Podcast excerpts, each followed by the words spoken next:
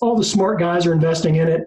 And as I said, I was feeling really smug and overconfident, very arrogant. And I put a large portion of my portfolio that I'd already made a profit on from getting out of the, the bubble, I, I put into this. Well, probably within 18 months, it went to zero and they went bankrupt. Hello, fellow risk takers, and welcome to my worst investment ever. Stories of loss to keep you winning. In our community, we know that to win in investing, you must take risk. But to win big, you've got to reduce it. My name is Andrew Stotz from A Stotz Investment Research, and I'm here with featured guest Joe Pugliano. Joe, are you ready to rock? I am. Andrew, it's John. John, sorry. And I'm looking at it. John, John. Why did I even say? I was talking to you about the average Joe out there. That's right. Oops. Perfect. Well, in this show, just so you know, and the audience knows, we don't do any editing and all that stuff. So there is my little flub up, ladies and gentlemen. Okay, let's get started. I'm going to tell you about John. He is the author of The Robots Are Coming, a human survival guide to profiting in the age of automation. He is also the host of Wealthsteading podcasts. And I just want to personally congratulate you for having 299 episodes. And Thank you. You're welcome. And the founder and money manager at Investable Wealth LLC. John's circuitous career path included military service as both enlisted and officer, a corporate career in industrial sales, and finally, a late blooming entrepreneur. John has an MS in systems management from the University of Southern California and a bachelor's of science in environmental science and engineering from Penn State. In a nutshell, John is the quintessential millionaire next door. John, take a minute and fill in any further tidbits about your life. Thanks, Andrew. You know, pretty much covered it there. Like we talked about, I should change my name to Joe because I am the regular, everyday Joe. I'm just a regular guy. I've made a, a lot of mistakes in my life, but I've also, you know, made some pretty good ones.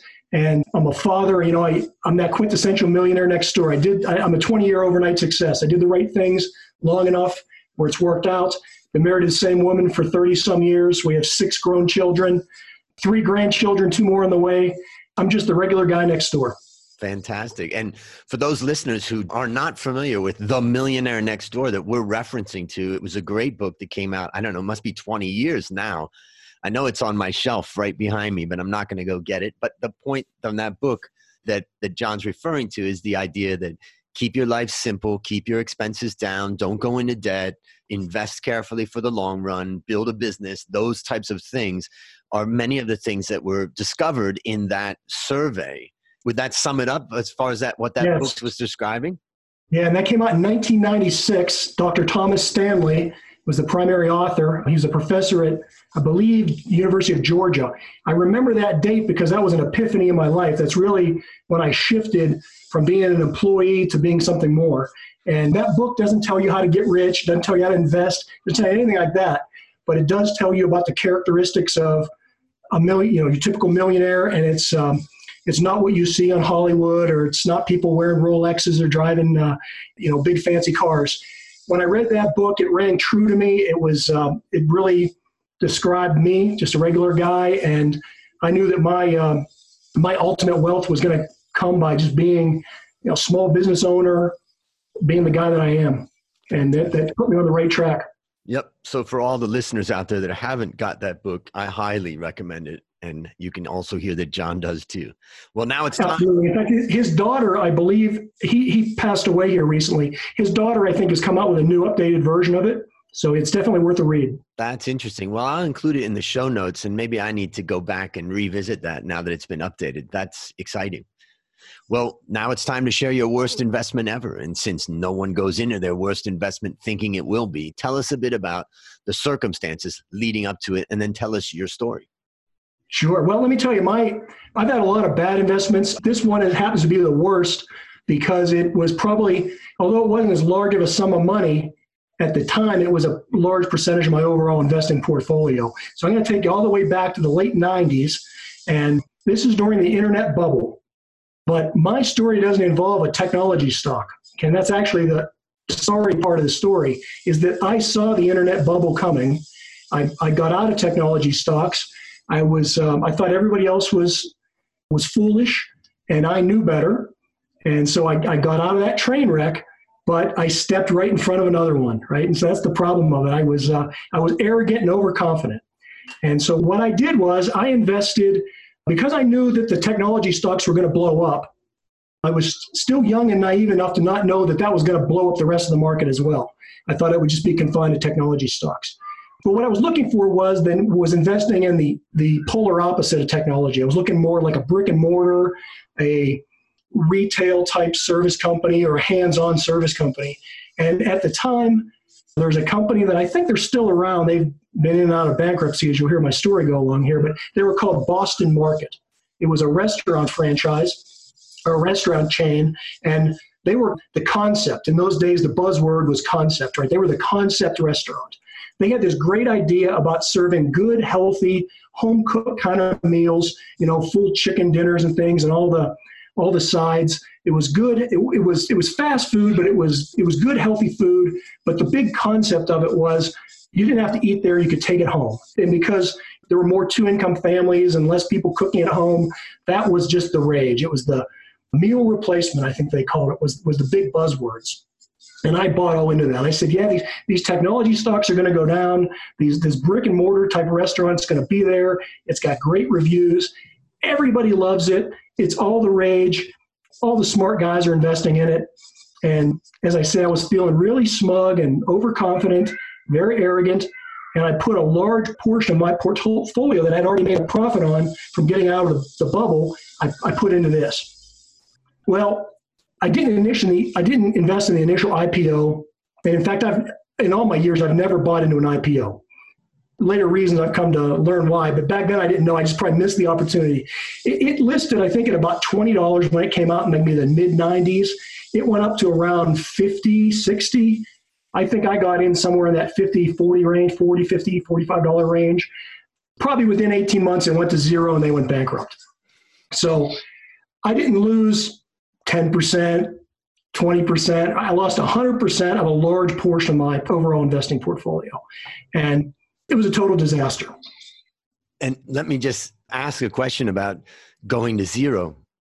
Why did you continue to ride it down, or did it just basically hit a point where all of a sudden it gapped down to zero, it went bankrupt, and you you just couldn't get out? How did that? Yeah, the ending. Yeah, we know what they say. How, how'd you go bankrupt? It was slow at first, and then all at once. I I, you know, I don't remember the exact circumstance of it. I'm pretty sure it totally fell apart pretty quickly, but I was arrogant, right? I knew better than everybody else. It was, uh, it was going to get better. It, it, it, couldn't go, you know, it went down 30%. That just meant it was going to bounce back up higher. You know, I was, I was arrogant. I, I looked at the charts. It seemed like it made sense. Mm. I was, I was, I say young and inexperienced. I was in my 30s, so I wasn't that young, but I was still, still a fairly, fairly new investor. Got it. So, what did you learn from this? Yeah, so I learned a number of things, and that's really what's taken me to where I'm at today. You know, I learned. I'll talk about two things, but but they're really in two two headings. One is the technical aspect of it, and the other is the psychological. As far as the technical aspect of it, I learned to diversify. I when I was young and new to investing, I thought I heard all the hype and I thought, oh, you can get rich quick overnight, or you know, you put all put all the money on black or put on this particular horse and you're going to win because you know you have to you have to be in the game to win. You have to take big risk. Well, I've learned over the years that's not true. You have to diversify. And when I talk about diversification, I'm really talking about position sizing. So my personal style is to have very large diversification. I know some people don't, but I, I like to have 30, 30 stocks. I like to have 30 positions. The reason I like that is that that gives you a 3% position in any one stock. And I may go higher than that. I mean, I really like 5 to 10% is, I think, an okay ratio. But 30 gives me, or the 3% gives me a broad exposure. You know, there's, I don't know, 7,000 stocks listed in the, in the United States stock exchanges. I can find 30 good ones, right? it's not like, it's not like they're going to be hard to find. So I can find 30 quality stocks, maybe dividend payers, blue chip companies that have been making profits for years or decades. I'm looking at that quality of it and I'm looking at, at that diversification. And the reason the 3% is so important to me is, is that even if I had another disaster where it totally went to zero, I've only lost 3% of my overall portfolio. So you know, the flip side of that is even if it's a big home run, you're not going to make a fortune. But again, I'm not trying to hit a home run. I've learned over the years that, you know, slow and steady wins the race. And if I can, just a miracle of compounding, if I can get six, seven, eight, nine, ten percent, my money is going to double in no time at all if you're in this for the long run. Yep. So, and also along the way, if you're cautious like that, you'll, you'll put yourself in a position when that slow pitch comes over the plate and you do get to hit the home run. You know, I'd rather hit base hits all day long and have bases loaded and then get to hit a home run. So that's why I like the diversification. And as I said, I really like the the concept of that 3% position because, I mean, literally, your stock can fall 50, 60 or more percent, and you're only losing 2% of your overall portfolio. So, again, you're not going to get rich quick overnight, but that compounding really works well. The other side of it that I, that I like is that, or that I've learned on the technical side, is that, uh, let, me, let me back up for a minute. So, when people hear that, they're also going to say, hey, I, I, don't, I can't invest in 30 stocks or 25 or 15 or whatever. I've only got $5,000. Well, here's what I would tell you. You shouldn't be investing if you only have $5,000. You don't usually hear that on Wall Street. Everybody wants to tell you, oh, $50 a week or, you know, $5,000 you can invest in all these things. You can invest, but it's very hard to be properly diversified with a small amount of money. So I encourage people on my podcast, I mean, the three the three things I really harp about is that you have to first learn how to earn, then you have to save, and then and only then you invest. So if you can't have a diversified portfolio, you're not an investor and you shouldn't be doing it. And can I add to that? One of the Please. ways one of the ways to think of that too is that let's just say that someone has actually reached a point where they have cash on hand, they've saved up $5,000 that they say this is allocated for investing. Another way of thinking about that is, you know, maybe one of the ideas is just to buy a broad-based index fund and then once you've got your $5,000 completely diversified, then maybe take the next $200 that you get and put that into one stock. With the idea be your overall portfolio is truly diversified through the ETF, and then you start to create slowly a portfolio of one, two, three, four, five stocks that are still a very small portion but they don't have to be a tiny portion of that overall money because that 5000 is fully diversified. What, what are your thoughts about that yeah, I, I, agree basically with what you're saying. And I, I don't want to dissuade the thing about ETFs. I think ETFs have been the greatest invention in the last, you know, decade. I don't know who came up with them, but he should get a Nobel Prize. ETFs are a fantastic way for the little guy to diversify. I invest a lot of my portfolio in ETFs. Generally, they're they're sector driven, so I'm looking for a little more risk. But I always say that if I only had one position I could take, it would be SPY. You know, buy the S&P 500. You're broadly diversified. You're going to be in the 500 best corporations or companies in America, the biggest anyways. You're going to get international exposure as well because you know 45 or more profits and revenue are coming from overseas. So that's a great way to diversify. And if you have smaller amounts of money, that's where I'd be putting it. But again, I personally don't consider that investing because it is just you're buying that index and you're hoping it goes up. When you get to the point where you have more money and you can actually get into specific stocks, that's when you have the advantage to hit that home run. You know, because you're never going to hit the home run in the index, but you're going to hit a home run if you can have a concentration in really high quality stocks. And when you have that money, you can get that diversification. You know, why buy into just the big 500 when you can pick? If you just invest in the top five percent, you know, you're talking about 25 stocks. So why not why not invest in the cream of the crop as opposed to all 50 or all 500? Got it. So what was a psychological? You mentioned a psychological learning or yeah. lesson. And if we have time, let me mention one other thing on the technical side. I also learned that, and that's not to say that I'm never going to diversify, or like we also talked about, I, I use ETFs. I may also take very concentrated positions above 10% there's a, a, number of years ago when I went all in on gold. I was looking at kind of a, a bounce in gold back uh, after after 2011 when it fell apart. But I had learned my lessons from the previous days where anytime I take a position, probably more than 10 or 20 percent, that's in one one small sector, one small stock, I buy a protected put. So I'm a big believer in puts. If you buy the put, you know up front what your loss is, and you can you know, based on the, the amount of money you want to invest and your time frame, you can say, oh, this is going to cost me 2%, it's going to cost me 5% or 6%, but you know what your loss is up front. So you've automatically limited your loss. And, you know, for people that say, well, I don't want to lose 5% up front, okay, well, then they're not ready to take the risk, right? Because that, that put is being priced in the market based on the risk of, of people that are a lot smarter than you and I, right? It's the interaction of all these hundreds of thousands of investors or millions of investors that are causing that put call ratio to be what it is. And so, and the cost of that, willing, the, the cost of that put on average, what would be what would be the average cost of a put, let's say across a person's portfolio if they were taking these types of position? Yeah, so it's totally dependent on market conditions and volatility, right? But basically, the, the, the beta of the stock. So, you know, on the S and P 500, I don't know, probably like a a couple a, a, put for a couple months, maybe three months, might be as much as two percent, two and a half percent. Of course, going back two years ago in 2017, when there was virtually no volatility in the market, you could get a, a put in the S&P 500 for next to nothing. Certainly, much less than the yearly dividend would be the S&P 500. You could almost have bought a put for the whole year and you know minimized your loss at, at virtually nothing. If you're getting into something that's volatile, like I don't know Tesla, a put on Tesla for three months is probably going to cost you eight percent or something. Got it. It could be very, it could be extremely high. And but again, that's based on the volatility of the stock. Right.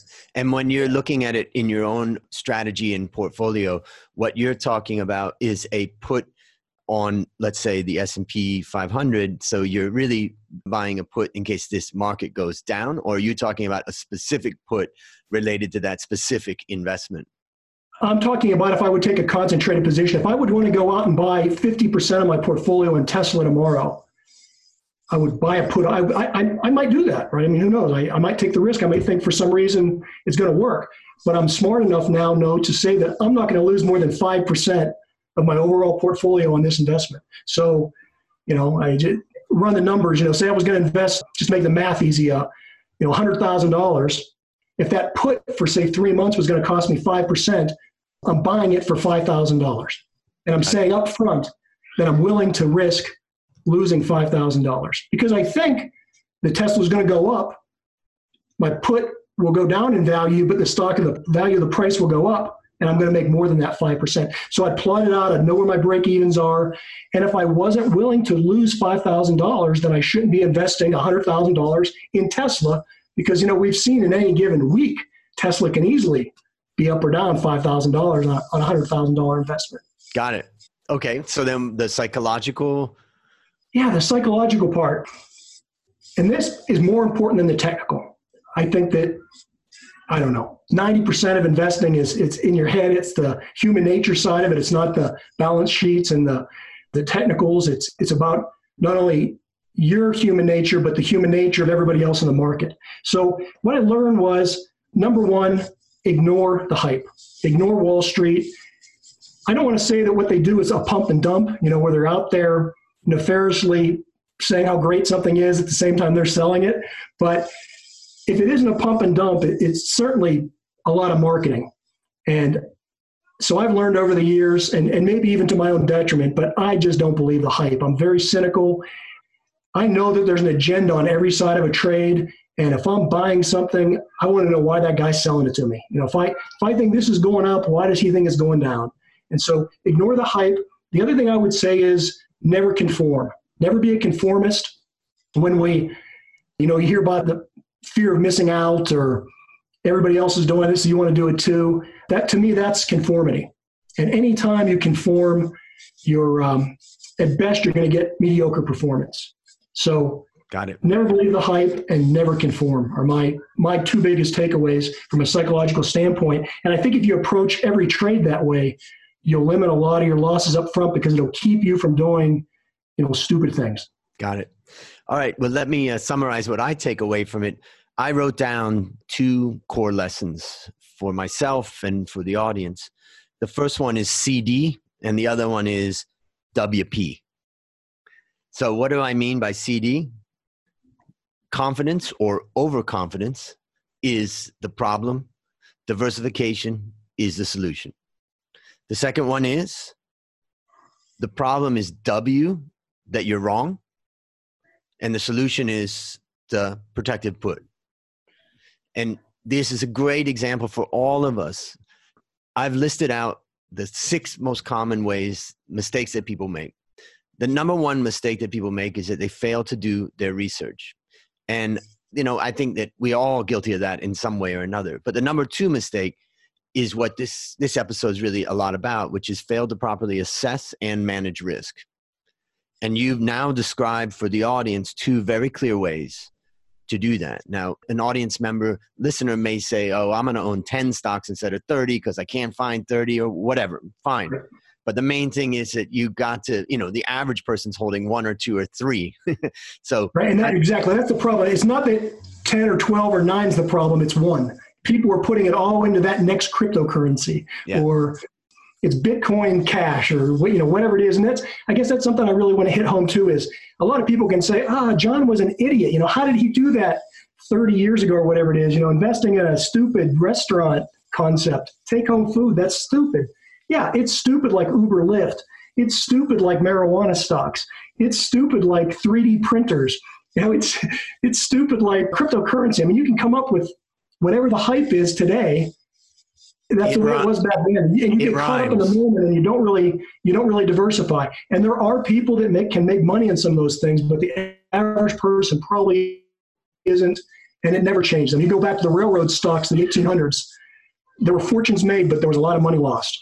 Actually, speaking of that, before we get to the actionable advice, I wrote a paper for my one of my courses I did in my PhD in China was about the cultural history of China and all that. So I decided to compare the boom in the Chinese railroads to the boom in the US railroads. And I went back over time and looked at it and re recalibrated a chart to lay down the number of tracks or the, the miles of tracks and then starting at kind of time zero when it all started. And what you see is, of course, China has added huge amounts of tracks over time, but it was in the US that it was a massive bubble. And it went up so high. And then it crashed for about 100 years until now the amount of track in the US is equal to the amount of track in China and China, you know, has just been steadily rising. For so for those people that think that there was a boom in the communist China allocation to building railroads, actually the boom came in the capitalist allocation of money to railroads. So there's a little yeah, history lesson. And I might be wrong here too, but I do think that Congress had an incentive for how much mile of track you laid too, right? I think there was uh, there was quite a bit of shenanigans in there. Yeah, and a um, lot of land allocation and stuff. So it was uh, land, like oh, land grants. Oh, oh, yeah, it was uh, corruption. Oh yeah, in America. All right. So, based on what you've learned from this story and what you continue to learn, what one action would you recommend our listeners take to avoid suffering the same fate? Remember, you were excited about an idea, it made sense at the time, you were highly confident, and you weren't a dummy that just kind of you know ran into a broker and said, I'm going to buy a stock. You thought it through. Yeah, I guess I mean that that one action I'm never good at one of anything. I, I have ADD, right? I'm all I can't probably focus on one thing. But I mean, it's really about mitigating risk, right? Whether you mitigate risk through your position sizing, whether you mitigate risk through a protective put, whether you mitigate risk by just not investing in what you don't know about, just mitigate your risk and and really don't you know don't invest any more than you're willing to lose. And that's that's the beauty of the protective put is that it, it forces you to make the decision up front what you're willing to lose. Imagine if you're rock climbing and you don't have a you don't have a safety line. Well, don't you know? And if you're not if you don't want to fall more than ten feet, don't climb higher than ten feet.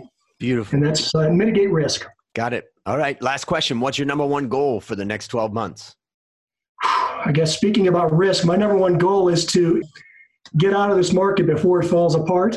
And I don't know if that's necessarily going to be over the next 12 months we are in a very interesting times, I think mostly because of intervention of central banks. But I don't want to put all the blame on the central banks because the reason they're doing it is because we live in interesting times. I mean, we're demographically, the world's getting older. Uh, we don't have the growth prospects we did before. There's technology. I wrote, as you mentioned earlier about my book, I wrote a book about technology. I think that's going to bring some big challenges, a lot of disinflation in a lot of ways, de- taking the cost out of things, whether it be um, taking out employment, you know, employment opportunities or just taking costs out of products. So I think we we live in very challenging times. Markets are high now. Valuations are high, but not unreasonable given where we're at with low interest rates. And so uh, my my concern is is that I can uh, I know I don't have a crystal ball. I can't time it perfectly, but I don't want to be the last guy standing in this market. I want to I want to get out before the music stops. Well, I think in 12 months we'll be back in touch and we'll see where the market is and we'll see how your portfolio has done. But I have a lot of confidence in you based upon what you've learned. So, listeners, there you have it. Another story of loss to keep you winning. To find more stories like this, previous episodes, and resources to help you reduce your risk, visit myworstinvestmentever.com. As we end, John, I want to thank you again for coming on the show. I know it's painful talking about our losers, but our listeners are learning to win as a result. And congratulations, you have taken your worst investment and turned it into your best teachable moment for the rest of the world. Do you have any parting words for the audience? Hey, I just say that whole thing about nonconformity, apply that to your whole life. Don't just look at it in investing, your career choices, your education, uh, all those things. You, you were put on this earth as a unique individual. Find out what that purpose is, and then go make the world a better place using your talents and abilities. Beautiful. And I don't normally interject at this point, but I just want to say that I had a student come to me and they said, Well, I'm studying accounting and I want to work in finance. And somebody said that, you know, it's not a good idea to do it that way or something. I said, Who said? Who said? And who are they? It's your life. So I love it. I love it. You know, people always come to me and they want the one investment or they want to know if this is a good idea or that. I, you know, I'm old enough to know. I'm 58 years old. I've made my own wealth, and I, you know, have clients that obviously built their wealth, and I know I've studied people over the years about how they built their wealth. And I know people that made money in stocks and real estate and small business, working for a startup. There's a million ways to make money, but that isn't necessarily the way Andrew's going to make his money or John's going to make his money. The best trade or the best way to build your wealth is what works for you. And don't try and do what someone else is doing. Do what, you know, if you sell short, sell short. If you trade Forex, trade Forex, but do what's going to work for you, not because someone else told you how to do it. Fantastic. Well, that's a wrap on another great story to help us create, grow, and most importantly, protect our wealth, fellow risk takers. I'll see you on the upside.